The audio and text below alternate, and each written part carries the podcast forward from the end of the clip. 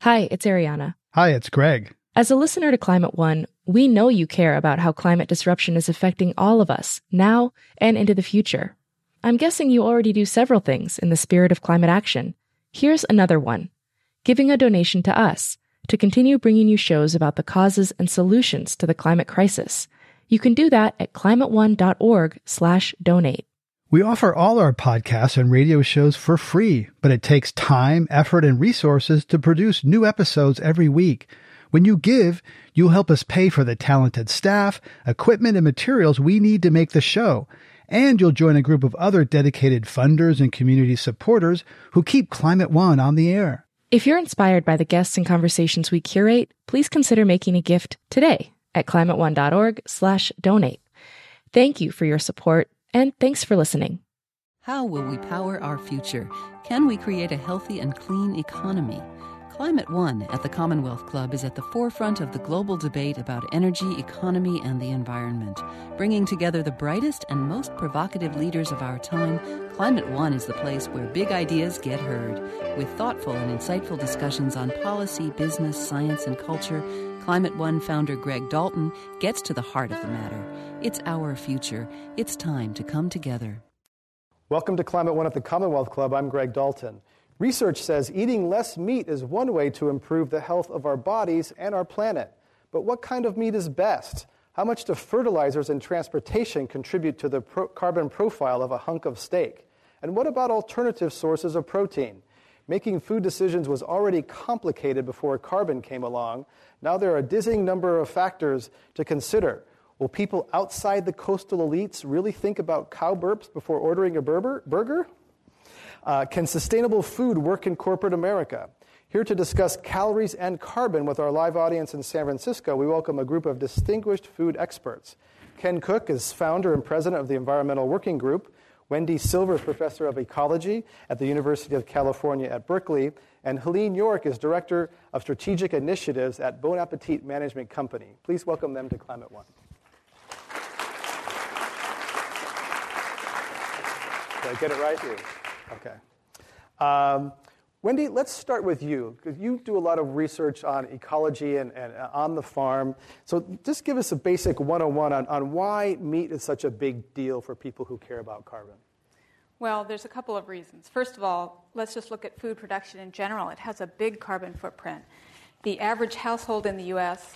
has a carbon footprint of about 8.1 metric tons of carbon per year, which translates into, if we look at, look at all the households in the US, about 850 million metric tons of carbon per year, which is equivalent to about half of the transportation carbon that we burn every year.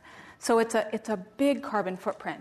The biggest piece of that food carbon footprint is our meat eating. So, so it has a large, a large impact. Now, I have to start off by saying right away that, that meat eating is an important source of carbon to the atmosphere, but managing lands for livestock can also be part of the carbon solution because plants that grow in the land can take CO2 out of the atmosphere and store it in soils for long periods of time. So it's both a, a, source and a sink. It's both part of the problem, but also can be part of the solution. So food matters a lot, especially meat. Okay, uh, Ken Cook, you've done some research recently. What's the headline of the, you, I think you have a Meat Eater's Guide to Climate Change. What's the headline of that, your recent research? Well, I think if, if I were to pick a headline, it would be uh, Eat Lower Down the Food Chain, Better for You, Better for the Planet. But it's just as Whendee says, you know, we are just really beginning to understand what kind of a difference you can make individually by taking different choices in your selection of food and how you eat. You can make a big dent in your CO2 emissions if you decide not to eat out at restaurants and drive across town and so forth, uh, night after night. Uh, more and more people are looking at their energy budgets, and as they do that, one of the things they see that they can make a big difference on is their transportation choices. But in the case of food, it really kind of lines up like this. Uh, at the, the top, in terms of areas where food items that are likely to produce the most carbon, you have red meat, probably some dairy items, things of that sort. As you move down, pork, chicken, little less impact uh, per unit that you eat, per pound.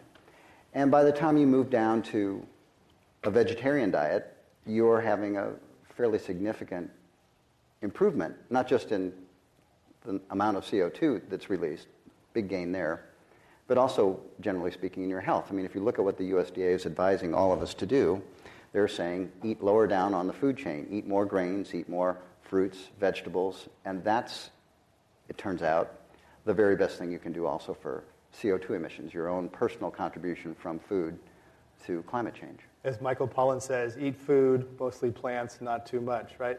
Helene York, uh, you work for a company that provides food to institutions, campuses, uh, et cetera, and you reduce the meat that uh, you're selling to your customers 25% in, in two years. How did that go over? Actually, we reduced by 33%. Our goal was 25. That was that was of beef specifically, but we reduced the amount of meat that we served by 20%. And you know, it wasn't me. We set goals in the corporate office, but we have 500 chefs around the country that actually make it work. And the real key is to offer alternatives that our guests want to eat.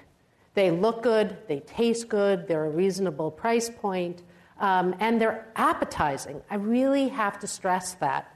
There have been a lot of attempts uh, to uh, eat lower on the food chain, as Ken says, or to eat uh, more vegetable based diet, uh, but they actually are often turned into a takeaway. Uh, you know, these less meat or no meat at this station, or really focusing on the absence of meat or alternative proteins where the way we like to do it is to put flavor first. If it's going to look good, if it's going to taste good, if it's healthy, uh, if it's affordable, people will eat it. So we let our chefs decide what would work in their restaurants, and they blew through our goals. And there were no food riots, no pushback from, uh, from your customers or clients? Well, you, a lot of what we do is kind of stealthy. Uh, we weren't trying to do it on a particular day, we were trying to do it over two years. So we let our chefs really plan the menus. They always plan the menus anyway. They buy the food. So they were gradually reducing uh, the amount of beef. They were changing over proteins. They were introducing new flavors, lower trophic species. And so it wasn't all of a sudden right. something new happened. Although we do have one day a year that's called Low Carbon Diet Day. And we do make a big deal out of it. We do go public, if you will. Um, but we do it with humor. Uh, you know, with, with uh, very colorful posters, asking questions, almost with riddles. Uh, is your sushi getting more frequent flyer miles than you? Um, those sorts of images that make people laugh and are willing to try new things. And uh, were there some arguments? Yeah, there are a few arguments, but um, they have turned into learning opportunities and discussion points. And we've had very, very few since that first day in April 2007, 2008 when we did it. What's the food, the, the worst from a carbon standpoint, the worst food possible that, that we can eat? What's the one that just blows the scales? Either Ken or Helene? Or, any, or Whendee? Where? Here in California. Well, if you bought a very rare fish that was flown halfway around the world so that it could get there in time for your appetizer, and it was a small quantity that was shipped, you could run up a lot of CO2 emissions for the amount of food that you were eating. But for most people's diet, in most settings, I would have to say that probably beef by and large, is the one that racks up the highest CO2 emissions just because we eat so much of it in this country. Great. Well, let's talk about life cycle analysis because this is a new area. We're starting to learn about what really, you know, carbon measurement is a new thing for food, for companies. Uh, so, what do we know and what do we not know about life cycle management? What are, what are some things that we might think are are impactful. So transportation, for example, Whendee, is uh, those of us who've read Michael Pollan think that food miles are really bad and we should buy local. Is that really true? Well, actually, there was a study that came out recently that showed that that food miles, especially when you're looking at protein consumption, is a relatively small piece of the, the carbon pie. Um, and, and it still matters. I think if you, you, you buy food locally and you have a relatively small area in which you're shopping in, 20 to 30 miles, you can decrease your, your carbon footprint from that transportation about 1,000 transportation miles a year. But you could also decrease your carbon footprint by the, about the same amount by eating meat one day less during the year. There's one thing I really want to say about life cycle analysis, and, and for those of you who don't know what life cycle analysis is, it's a, it's a way of trying to uh, account for all of the carbon or energy costs from the very beginning of, of uh, the production process to the very end. So you'll, you'll see life cycle analysis referred to as cradle to grave life cycle analysis. And people try really hard to get as many different components in the production process and the consumption process into those analyses. First of all, a lot of there's big gaps in data and the scientific community and the, the engineering community and the economics community are all trying really hard to do research and fill those gaps in data. But people should be aware that those gaps still exist. And, and, and maybe 10 years down the line we'll have better data. But right now, many of the life cycle analyses that we're, that we're working with ha- have pretty significant uncertainties. Secondly, they all have boundaries. You have to draw a line about what you, around what you know and what you don't know. And so sometimes people will leave out significant fluxes, significant sources of carbon, or even significant sinks of carbon, carbon being taken out of the atmosphere, in their life cycle analysis. They'll, they'll, they'll leave it out because there's not enough information or there's significant uncertainty. The scientific community is debating whether or not it's up or down or high or low, or it doesn't necessarily suit their answer that they're after. So there are some life cycle analyses that have been constructed that have purposely left out pieces of the pie because if they, if they put that piece in, it would make their industry or, or, or their, their answer different. And, and so they have avoided that. And one of the problems with life cycle analysis with eating meat is that it's, a, it's, it's as yet not included the land, the fluxes from the land for the most part, except for fertilizer-based flux emissions. Flux meaning that the gas emissions to the atmosphere. Okay. So the greenhouse gases from the soil to the atmosphere. And it has not considered the greenhouse gases that go from the atmosphere into the soil that help cool the climate. So people should be aware that that's a significant hole in many life cycle analyses that exist. There's one study that uh, did, a, did an analysis that said, well, okay, let's compare grass fed beef with uh, feedlot beef. That's something that a lot of people are interested in. And what they found was that if you didn't include the soil in that analysis, the feedlot beef come out ahead. But if they include the soil, ahead meaning, meaning better for yes, lower carbon, smaller carbon footprint. But if you include the soil at even a very nominal rate of carbon storage from the atmosphere to the soil, which is quite doable with, with good management, it completely reverses that. That you can, you can uh, almost cut the, the greenhouse gas emissions from the grass fed system in half. So, a well managed grass fed system can actually emit less carbon than a, a, feedlot system. So, you have to look at these life cycle analyses very critically and determine what they're including and what they're not including. Wayne, do you agree? Well, I agree with most of what Whendee said, and uh, the, certainly life cycle assessment has boundary issues and um, there is international methodology uh, that describes the boundaries that are supposed to be used. They're always under review. Um, but there are quite a number of life cycle assessments now that are done on beef production systems in North America that do take land, uh, uh, car- uh, soil carbon into effect.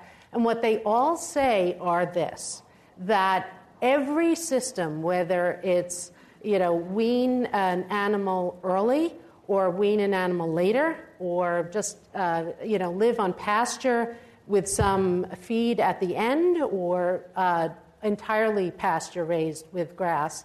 Um, every system could be better, absolutely everyone, because uh, the management practices have not really looked at these issues over time.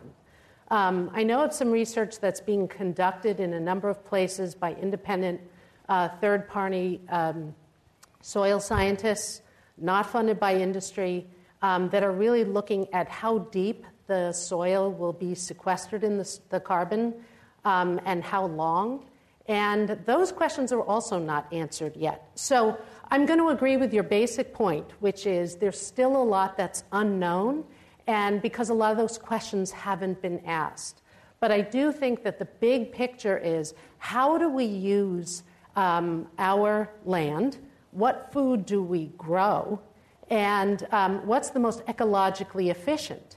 And if you look at uh, beef, many different production systems, uh, there are alternatives that are much lower on the feed chain um, that would do our whole society better if we made food, other kinds of food, a much bigger part of our diet. Is it possible, though, that uh, pasture raised beef is larger carbon uh, footprint per pound because they don't get as big? You said something when we were talking earlier that it's possible that pasture raised actually has a bigger footprint per pound than, than uh, feedlot. Uh, I think there is no question that pasture raised beef has benefits to the local community uh, in which it's operated versus feedlot beef. I mean, anyone driving on I 5 knows some of the uh, very serious consequences of highly concentrated, you know, thousands of head of cattle. Um, uh, there seem to be some health benefits uh, for human consumption, or eating pasture raised foods rather than um, concentrated uh, uh, animal proteins that are fed things that they were never meant to be fed. Um, uh, there are certainly a lot of benefits that can come from pasture raised beef. But the question I think researchers need to look at more closely in the future is if a, if a, um, a cow uh, lives to 26 or 27 months, typically beyond that, they are not slaughtered. It's, it's, it's around that point when they are slaughtered. Then there's some food safety concerns. Um, if they live to that point and the pasture raised beef is uh, two thirds to three quarters the weight of a feedlot beef, mm-hmm. um, then, and of course the bones are kind of similar in their heaviness, the yield of meat per pound could be higher for the pasture raised beef than the feedlot beef. Is that a reason for us to be eating feedlot beef? Wait, no, it isn't. The yield of carbon, the yield of meat per. The, the, so the uh, per pound of meat produced, uh, there could be more carbon emissions or greenhouse gas emissions total over the lifespan of that cow for the pound being produced.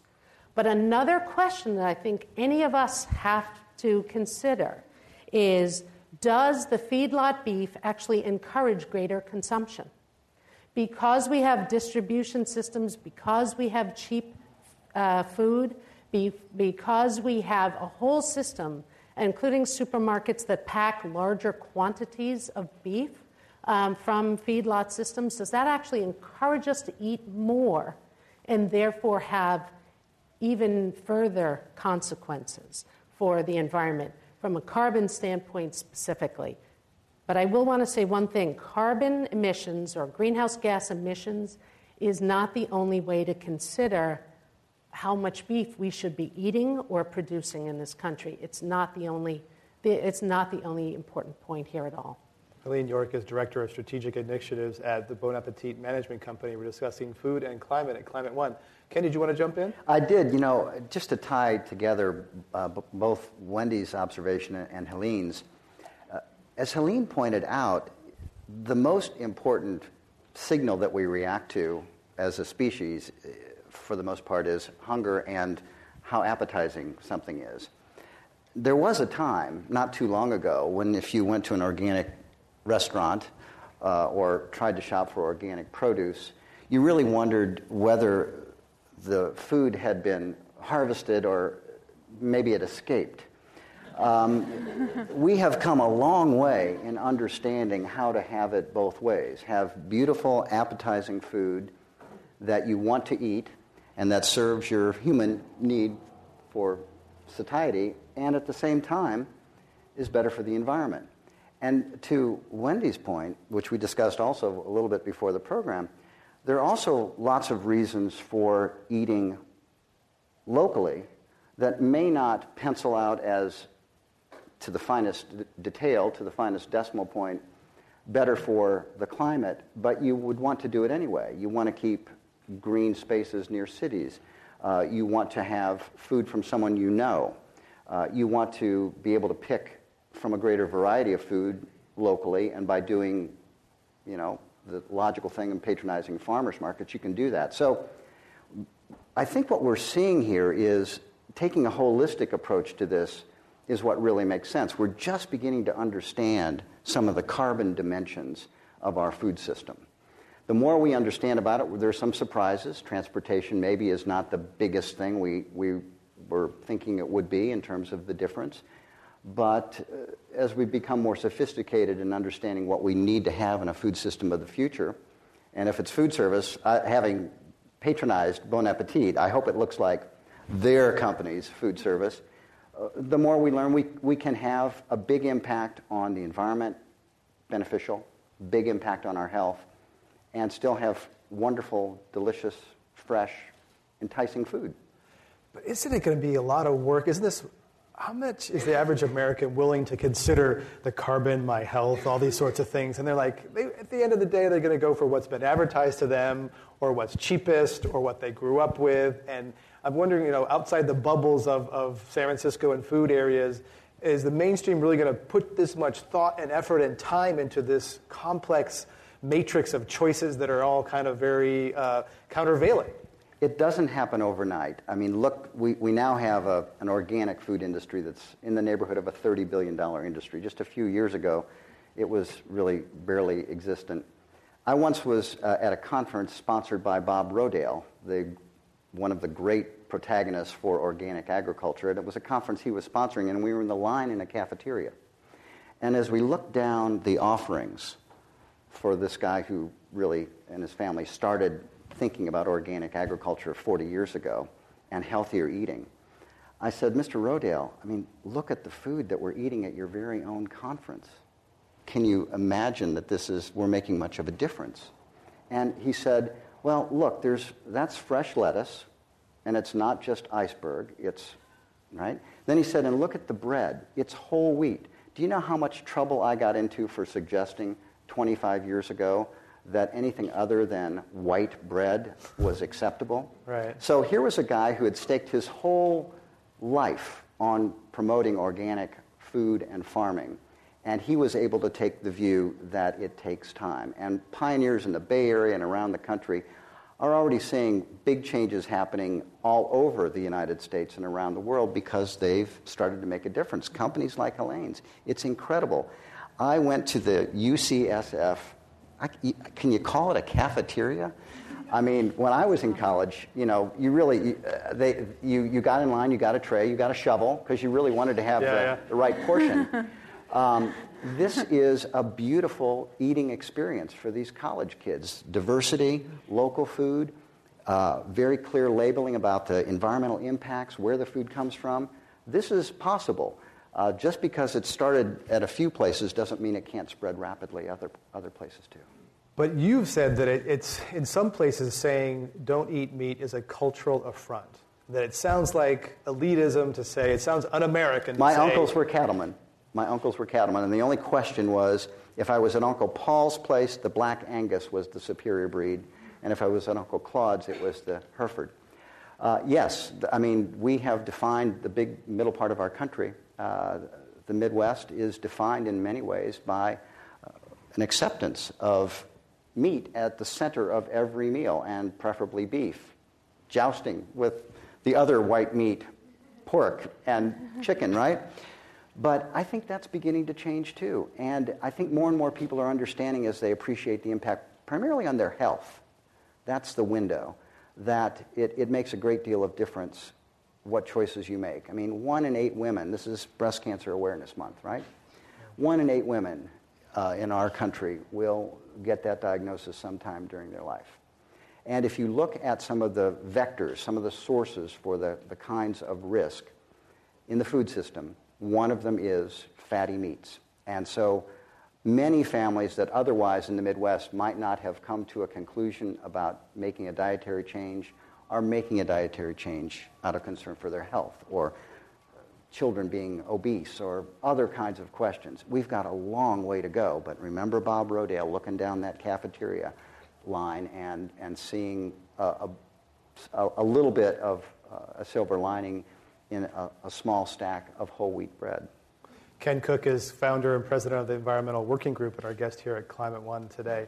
Uh, do any of you espouse the Bill Clinton go vegan diet, or are you just saying meat in moderation? So I, w- I would argue meat in moderation. I, I think one of the things we need to be wary of is jumping on a bandwagon that will have unseen consequences down the road.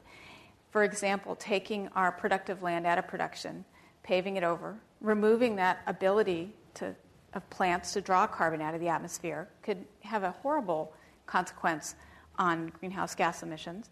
And it's going to change our rural economy and our, and, our, and our whole rural culture that we have in this country and affect our landscape, our biodiversity, our water, water yield and water quality. There's many different ways in which maintaining our agricultural lands and agriculture is going to have a positive impact on our lives. So I think we agree that you need to eat less meat. I think that can have a positive impact on, on health and also on the environment. But I don't think at least from my perspective, I, I, think people make their own choices. But I don't. I would be worried that, that we would we, we would see negative impacts on the environment by removing meat from what is an omnivorous diet. Ken and Helene, do you agree? Yeah, I absolutely agree. Um, as, and I agree with Whendee also that people can make their own individual choices based on a variety of factors. But as a society, um, we should be concerned about where the nitrogen in our fertilizing our plants should be coming from. Um, you know, it's naturally uh, natural gas derived now, fossil fuel. Do we really want that to be um, the basis for our fertilizer, or do we want it to be the waste of animals in more diversified farming situations? Mm-hmm. Um, as well, uh, the way we have uh, energy grid now, most tofu is actually has higher greenhouse gas emissions than most chicken that's produced. Why is that? Because there's so much more energy that is a part of the manufacturing process of tofu. Um, so uh, the choices are, I, I don't think the choice is go vegan or go vegetarian. I think it's mix it up a little bit. In 1950, Americans ate more pork than they did beef. And now, on average, we're eating a half a pound of beef per person per day. And I know I don't even do that, so somebody else out there is eating an awful lot of beef. Um, so, you know, it's, it's about dialing it down. It's not the fact that we eat meat that's a problem, it's the quantity. It's really the quantity. I, I like to say that I'm a vegetarian, just not every meal. Excellent. Uh, so, or a vegetarian. Some people, you know, include fish, and that sort of thing. Uh, so meat consumption is rising. So if you agree that the, the goal, as some environmentalists espouse, not you, is that meat is evil, we shouldn't eat it, we should all become like people in India and, and be vegetarians, we're going to presume we're going to have meat. Uh, what role do factory farms play in it? Are they evil? Should we do away with factory farms? Are they a necessity that we're going to have to have, then we ought to manage them better? Helene, do you buy from factory farms? Uh, we buy from the whole gamut of food uh, producers so, yeah. now. And the reason is has a lot to do with availability. Um, because you uh, can't get you can't meet the demand. You serve 150 million meals a year. You're a half a billion dollar company. You can't get all the supply you need from boutique farmers. One percent of the beef in this country is produced in fully pasture raised system. One percent, and even though we probably serve less than one percent, there's certainly no ethical reason why we should uh, to mix animal metaphors hog, hog it all, all yeah. right? Okay. You knew that was coming. Um, it is a, a, gradual process. I think we really need to move to uh, animal husbandry systems that are better for localized environmental impacts. I think we have to look at those systems and really improve all of them from environmental and more broad basis. Water usage, very big. Um, what are we feeding these animals? I mean, a lot of fish meal is going now, to, you know, sustainable fish being go, is, is being fed to large animals. We're taking good resources out of the ocean and, and feeding um, animals on land that really doesn't make any sense. Um, those, that sustainable fish should be eaten as a primary source. Um, but uh, from an animal welfare and from the welfare of the workers on, on the land. I mean, there are just a lot of changes that the industry recognizes, a lot of the industry recognizes, um, need to be changed.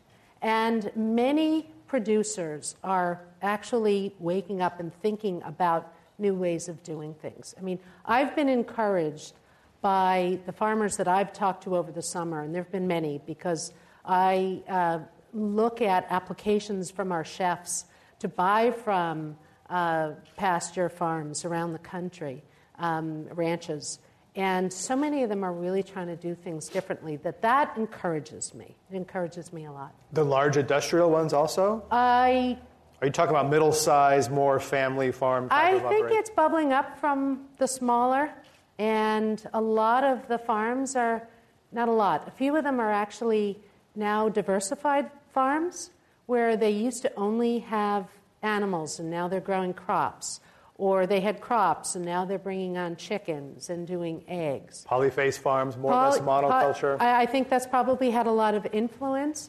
We also work with some farms in Ohio, for example. Used to be um, hogs and corn, and now they're growing shrimp.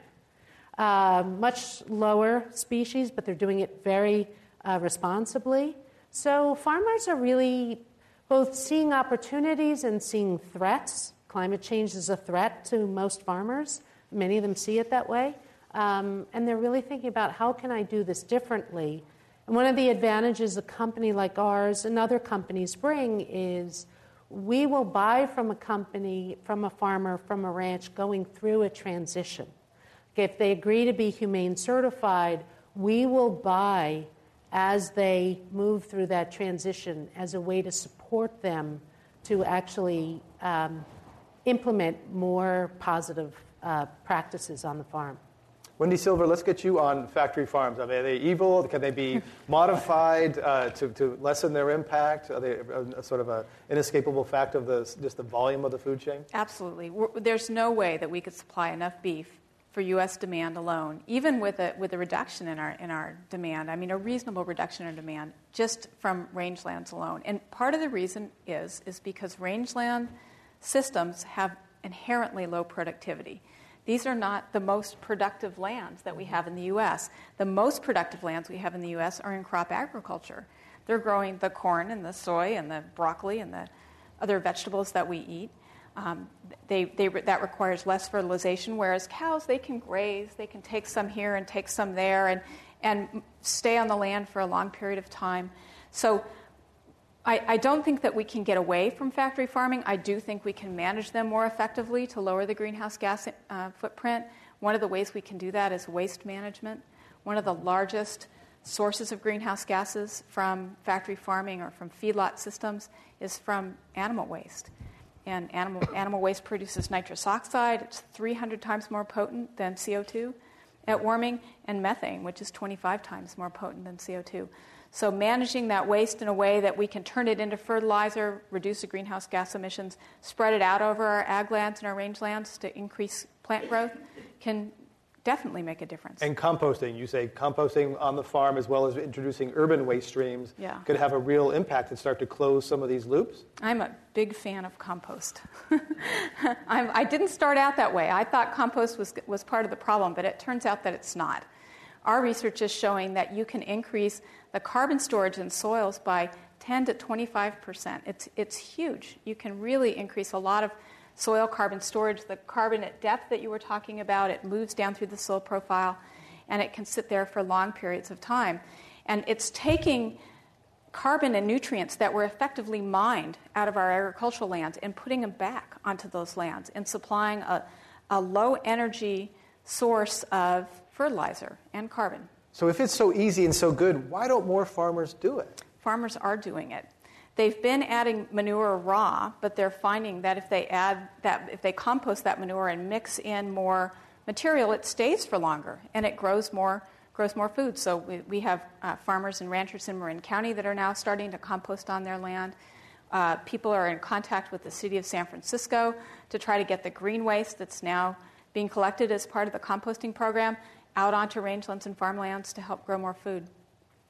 So it is happening in, in Marin, but Marin's not quite America, or not the, the, the center land of, of, uh, of, you know, is it happening in, in, in, where, where Ken comes from? It could happen there. Um, I can't speak for anywhere outside of the Bay Area, which is where we're working, okay. but it definitely could. And, and, and these are, this isn't rocket science. This isn't rocket science at all. Farmers have known for a long time that adding organic matter back onto the soil, that, that nice, rich uh, organic material that was taken off, adding that back onto the soil is going to increase plant growth. And, and that's, that's, their, that's their dollar signs, right? Their, their forage and their, and their plant growth. So there's, there's no reason why, because we've moved away from uh, of uh, eating locally and, and people growing their own food, there's no reason why we can't take the, the waste from the city, from urban environments, and put it back out onto farmlands. And composting it will lower the greenhouse gas emissions. If you add it raw, it does increase more the emissions. Whendee Silver is a professor of ecology at the University of California, Berkeley. We also have here Ken Cook, founder and president from the Environmental Working Group, and Helene Freed is the director of strategic initiatives at the Bon Appetit Management Company. I'm Greg Dalton, and you're listening to Climate One. Uh, let's talk about the, the retail side of this and the retailers. I've noticed recently that, that Target is advertising that they're, they're selling food, and I thought, oh, well, you know, oh gosh, what does that mean? Another huge uh, retail giant entering into the food industry. What is this going to do to boutique suppliers? Is this a good thing? If they can make change at scale, that's good. Are they going to squash little guys? What do you think, Whendee? Right, let's, let's get Ken in on this one. Well, you know, for the most part, these markets weren't available to boutique or small producers to begin with. This is, I think, potentially a, a new market. Uh, you Which market do you mean? Selling the, to the, the, larger, the larger operations. I mean, uh, if you look at a, a, a chain like Safeway now, uh, just across their, stock keeping units, their SKUs. Hundreds and hundreds of organic items are on their shelves that weren't there before. Is that a bad thing? Well, it's hard to argue that, uh, that they were displacing or they are displacing small producers by stocking those items. Far from it, they're creating an opportunity for whoever can provide. Expanding the overall market, yeah. Yeah, and look, I mean, uh, when you look at grass fed beef, it's really hard to send a price signal to create more of it when there's so little of it to begin with that you can't find it in your local store. I mean, it's very difficult to find in many parts of the country. I have a very difficult time finding it in Washington, D.C., for example. So, unlike organic, where now you can find it in Safeway and Whole Foods and Giant and lots of other big chains, even, of course, in Walmart, that's going to send a signal back to producers to start growing things, at least to the organic standard. And to go to, to Whendee's point, uh, it's not happening in the Midwest as you might expect it to unfold elsewhere because the system has been so powerfully built around these feedlots that it's really hard to untangle it. But we do see some uh, signs of unrest amongst farmers who are objecting to the control, primarily over the price of their cattle that is exerted by these large packers, these large. There's only two or three in the country, right? And That's really... right, and uh, and and that was uh, has been a big debate for the last couple of cycles of farm legislation in this country over the ownership of of, of those cattle.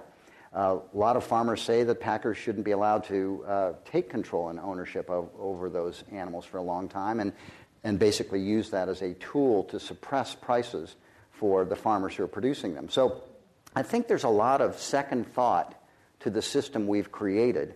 Uh, it pretty much ran without much examination for, for decades. Uh, cheaper meat was seen as an unalloyed good, no reason to not do it, not too much of a look at the brutality of the way the animals were treated in the feedlots.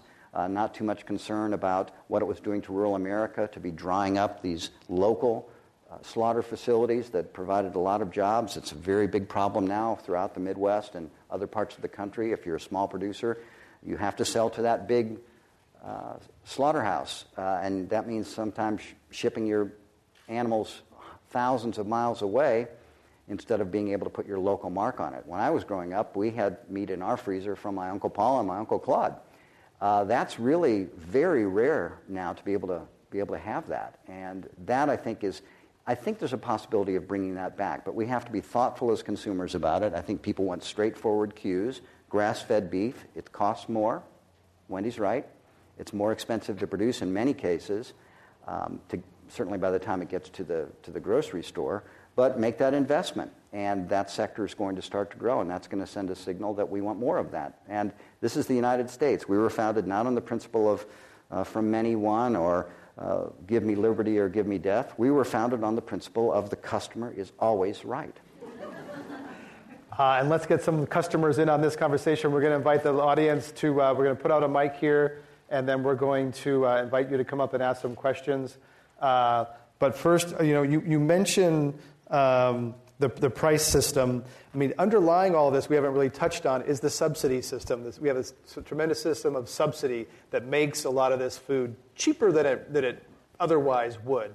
And so, can really we have structural change without tackling the underlying subsidies?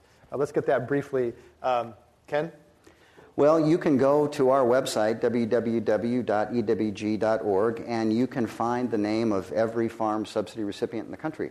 Um, and the question I always ask when you look and you see big insurance companies getting subsidies and very large farming operations getting millions of dollars year after year, you're the investor, you're the taxpayer, that's your money. Is that what you'd like your portfolio to look like if you could pick it? And almost everyone says no. I would, I would invest very differently. I'd invest in a healthier food system, which would mean probably investing in healthier school lunches. That's a great policy lever uh, encouraging more investment in fruits and vegetables so that kids from the very beginning get hooked on a more diverse diet that's healthier for them. Straightforward things like that. So, shifting some of that money around, I think there's no question that over time we've invested pretty heavily in corn uh, for lots of reasons, and as a consequence, we produce a lot of it. So much so that corn farmers decided they needed to start, instead of just feeding the world, feed our, our SUVs through ethanol production. So, um, we've got a structural problem there that we need to confront, but it's not easy, as Whendee says, to go cold turkey on any of this, so yeah. to speak. And so deeply ingrained in the political culture. Yeah, yes, sir. Thank you. Thanks for a terrific discussion. Uh, you actually hit on a, an area I wanted to ask about. Uh, I'm excited as well by the, uh, the progress we're making, but is there a ceiling we're going to hit because of federal, particularly federal policy, be it regulation of waste, or fertilizer runoff or subsidies? And if it is a ceiling, what are some of the policies that you think are key to change or remove in order to raise that ceiling at least so that this movement can uh, progress further? I think one policy we need to consider is um, it's, it's already on the books, but we don't enforce it enough, and we could also strengthen it.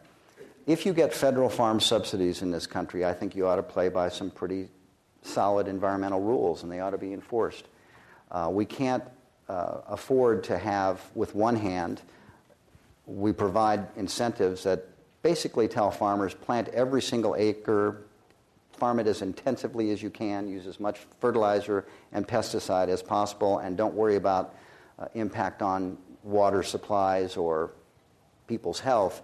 And on the other hand, blame them when we have those problems arising out of agriculture.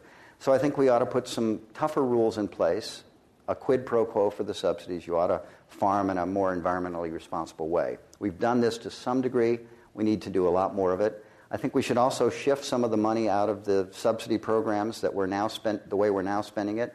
Start investing in systems that produce healthier food, more of it, including food for the school lunch program. And we just had a big debate. Couldn't find enough money to fu- fund the school lunch program, uh, so it's it's in limbo. Uh, it, it, amounted to $1 billion a year over 10 years was what the president asked for. It wasn't very much, really. It wouldn't have made a huge difference, but it was a step forward.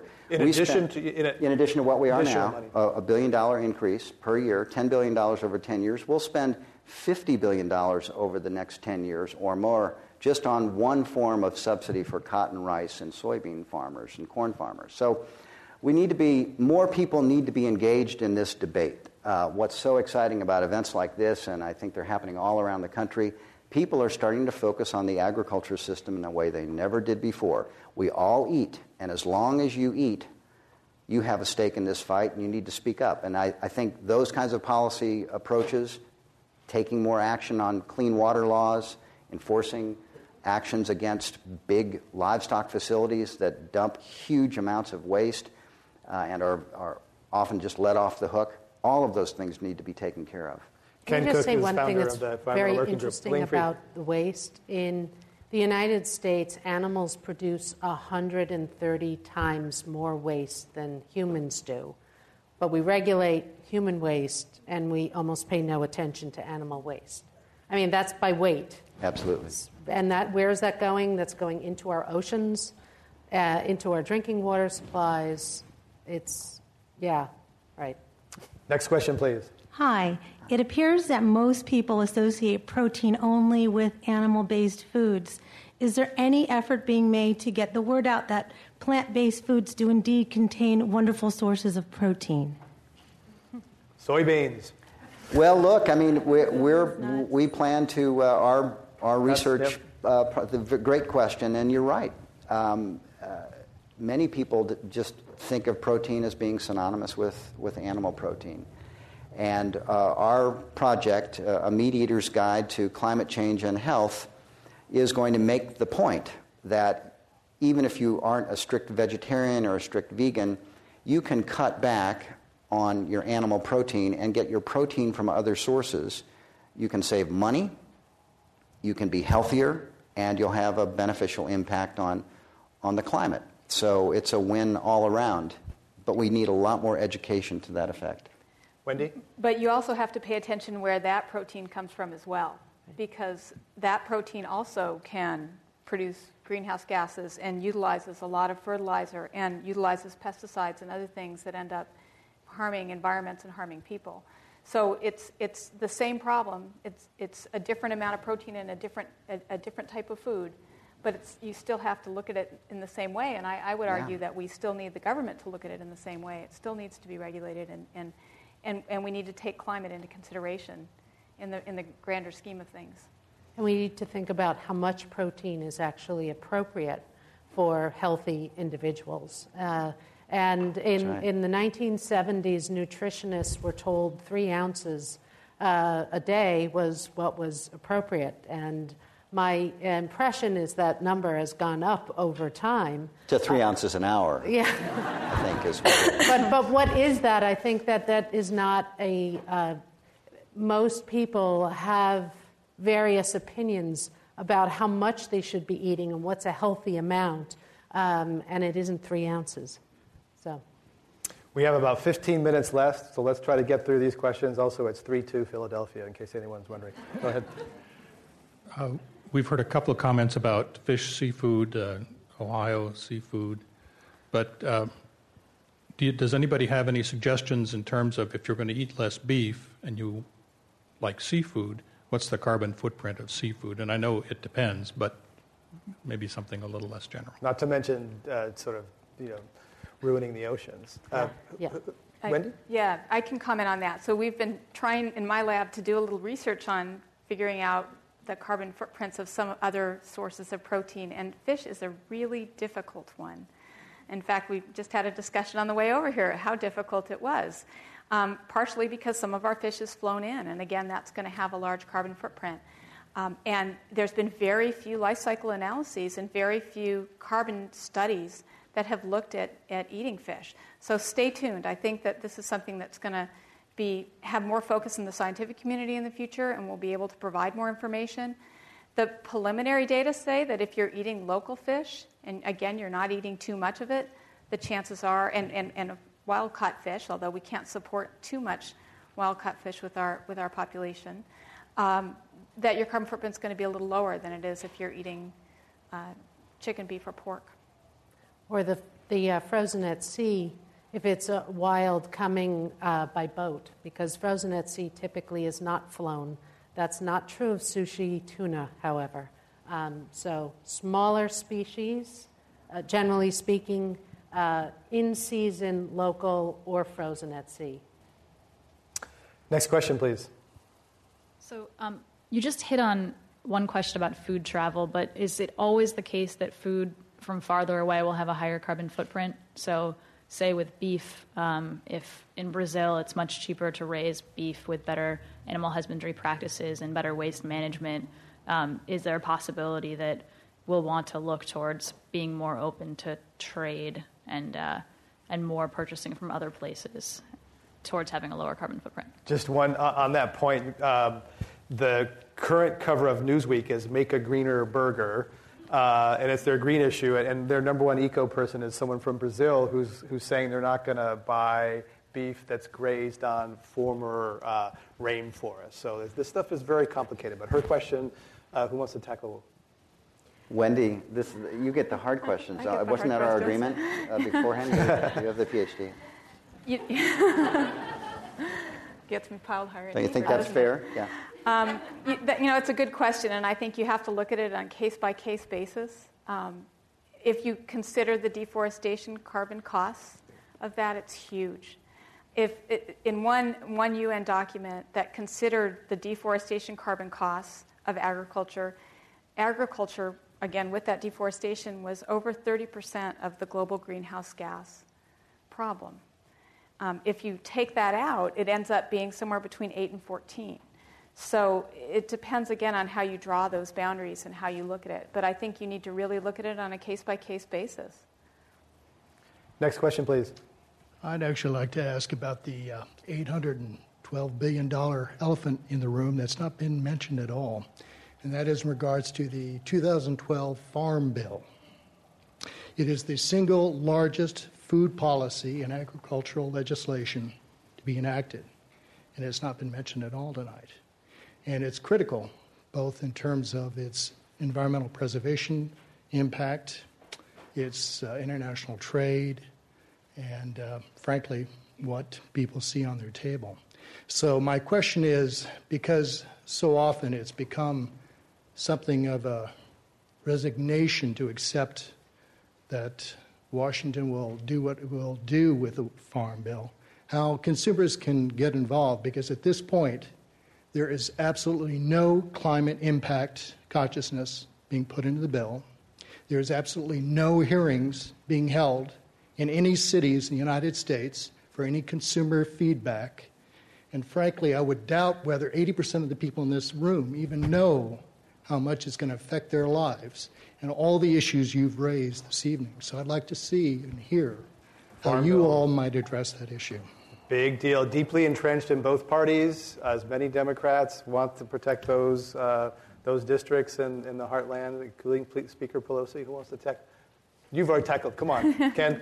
you know, they're from Washington. It's, it's an excellent question. This will uh, this next farm bill will be my ninth that I've worked on. I started in the Lincoln administration, I think, so something around there. I've been doing it a long time, um, and you are absolutely right uh, on every point. Uh, it is a critical piece of legislation. Unlike the climate bill or some other uh, legislation that comes before legislators in Washington, this is one that has to pass for lots of technical reasons. They have to reauthorize the bill, or we throw ourselves back to 1930s law and regulation that would be a disaster economically for trade and lots of other reasons. It's a lot of money. The biggest chunk of money is the what is now called the SNAP program. The, the food stamp program is the biggest chunk of money that's authorized in that bill. Uh, but the, the conservation programs that I alluded to earlier, I was talking about the programs, but I should have mentioned the Farm Bill. Big part of it, the, some of the most important conservation and environmental programs we have on the books are authorized in the Farm Bill, have a huge impact on our ability to protect land, water, wildlife in this country. And then finally, of course, there are the commodity programs. Uh, I think the, the most important thing you said is people need to be aware of it and get involved. There are more and more ways to get involved. There's a lot of awareness in the Bay Area now. I think there were a lot of people who are un- unhappy with the way the last Farm Bill unfolded. We felt that we would have a better chance at some reform. We thought we would maybe start channeling more of this support that goes to a few crops uh, to a, a, more diverse array of. Uh, of farming operations, organic, sustainable, local farming, uh, for not very much money, uh, just a few billion dollars out of the tens of billions that we spend every year on farm subsidies, we could have a dramatic impact on local, sustainable, and organic agriculture in this country. But if you don't speak up as consumers, you can count on the fact that the farm lobby is not going to speak up for you. Put it this way there are some cotton farmers that receive more money in subsidies in one year than we spend uh, in, the, in the early part of this century than we spend on our entire research effort for organic farming. One cotton farmer. Now, if you're getting a million bucks in federal farm money, no matter how much you want to get the government off your back for, as you collect that million bucks, you can afford to hire your own personal lobbyist, and they do. So that's what we're up against is trying to make that change happen. And I'm here to tell you, you know, we've we've seen it happen before. We put some tough provisions in the law in 1985 to protect the environment. We passed the National Organic Standards in 1990 over the objections of the House Agriculture Committee, beat them on the floor of the House. Uh, so there can be breakthroughs, but it doesn't happen if you don't pay attention. And we're at the Environmental Working Group going to be spending a lot of time, as other groups around the country are, getting people engaged and recognize look at our website, see how we're spending that farm subsidy money. If you like the investment portfolio you see, then you know change channels and, and off you go. If you don't, get in touch with us or any of the other public interest organizations that are standing up and saying, enough is enough, let's start investing in a different food system. And Climate One's going to be doing its part, doing more food programs in 2011. I think we ought to do one on the farm system, thank you, on the subsidy system, the farm bill, uh, particularly given the, the district we're in here. Uh, so thank you for that, and thank you for the question. Yes, please. Um, given that, um, that we vote with our dollars and We've mentioned that people in the Midwest um, maybe don't think about food and their carbon footprint as much as here. Assuming you had a sympathetic ear for your for your aunt in the Midwest, uh, what would, what advice would you give to her when she walks into a grocery store and maybe doesn't know where all of her food comes from or who produces it? What would what would advice would you give to her for what she should buy and, and how she should vote with her dollar? Great question. You want to know? Um, well, I'll start. I think um, that's a really interesting question. Uh, you know, we're, uh, I'm a big believer in regional and seasonal food. And the reason I'm a, bi- a big fan of it, first of all, I think it generally tastes better. And, uh, you know, we could solve a lot of environmental uh, food problems if we had a red pill for lunch and a blue pill for dinner, but that's not who we are. That's culturally not where we're going, I hope. Um, what uh, the reason regional uh, uh, food systems are so important is not so much about today, but about investments in the future. Um, we're working with a beef farmer in a fully pasture system in Southern California, which is kind of the Midwest. At least it's Inland Empire. It's really kind of the Midwest. They have actually developed a whole other business. Whendee will be interested in this. They're compost producers because their beef creates so much waste. They actually are taking kitchen waste from our kitchens, which is good, you know, uh, trim from vegetables and so forth, um, and they're creating great compost and then selling it to farmers regionally, right next to them. If they weren't creating that compost, it would have to come from the Midwest. So, so investing in the regional food systems is about, or buying food regionally and seasonally is about investing in the future, is about um, knowing your neighbors, supporting your neighbors. And I think nowhere, even more than the Midwest, is that important. We have depopulation going on in a lot of places getting to know some of the farmers. There are a lot more farmers markets in the Midwest, and really becoming part of the local food community, even if it is every Saturday going and buying, trying some new vegetables, really supporting their move into what we call specialty crops rather than commodity crops that are typically fed to animals. Helene Freed is Director of Strategic Initiatives at Bon Appetit Management Company. You're listening to Climate One. We have two quick questions. Can, can uh, I, can I ask, sure. Uh, respond to that last sure. question? A couple of quick things I would suggest. Um, I would try Meatless Monday. Um, I would suggest find a, a, killer set of recipes and have Monday night dinner or Tuesday, whatever night you want to pick. But Meatless Monday is kind of a wonderful trend, I think. And it's a way for people to focus on the point that Helene was making before. You can have beautiful food. It doesn't have to be punishment not to eat meat, for goodness sake. It can be a fabulous uh, dinner um, for your family without meat. I would spend more time in the produce aisle. Uh, as opposed to in the meat department as you're shopping. Literally, spend more money there. In, you know, investigate uh, ways in which you can provide snacks to your family that aren't about uh, processed foods. Um, I would also suggest that uh, people try and reduce portions. Um, cut back on the protein, the amount of animal protein that you serve. No one will probably really notice it except the really big uncle. Uh, but you know, there's nothing you can do about him anyway.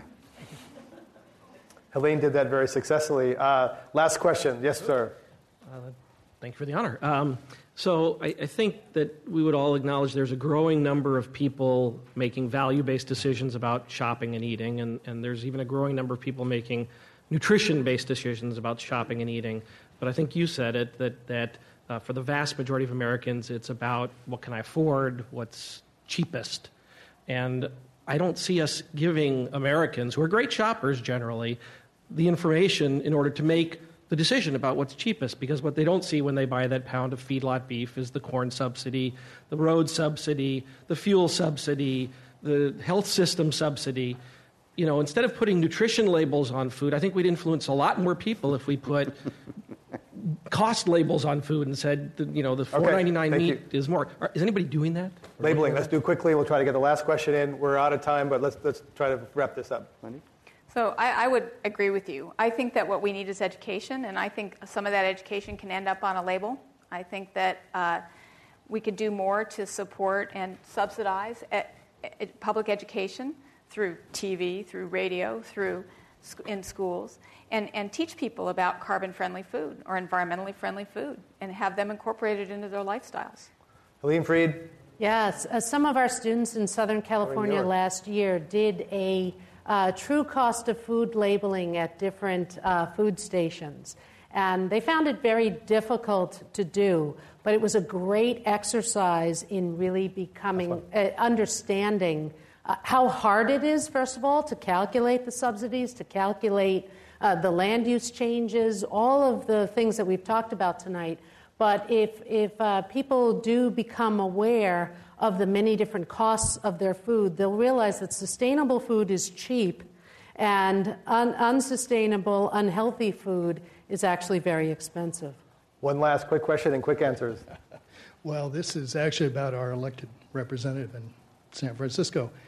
Pelosi has ensured the continu- continuation of the leadership in the House Agriculture Committee. Um, and with the departure of Blanche Lincoln this year of the, as head of the Agricultural Senate Committee, there's an opportunity here for change, an opportunity for consumers to come into the Farm Bill.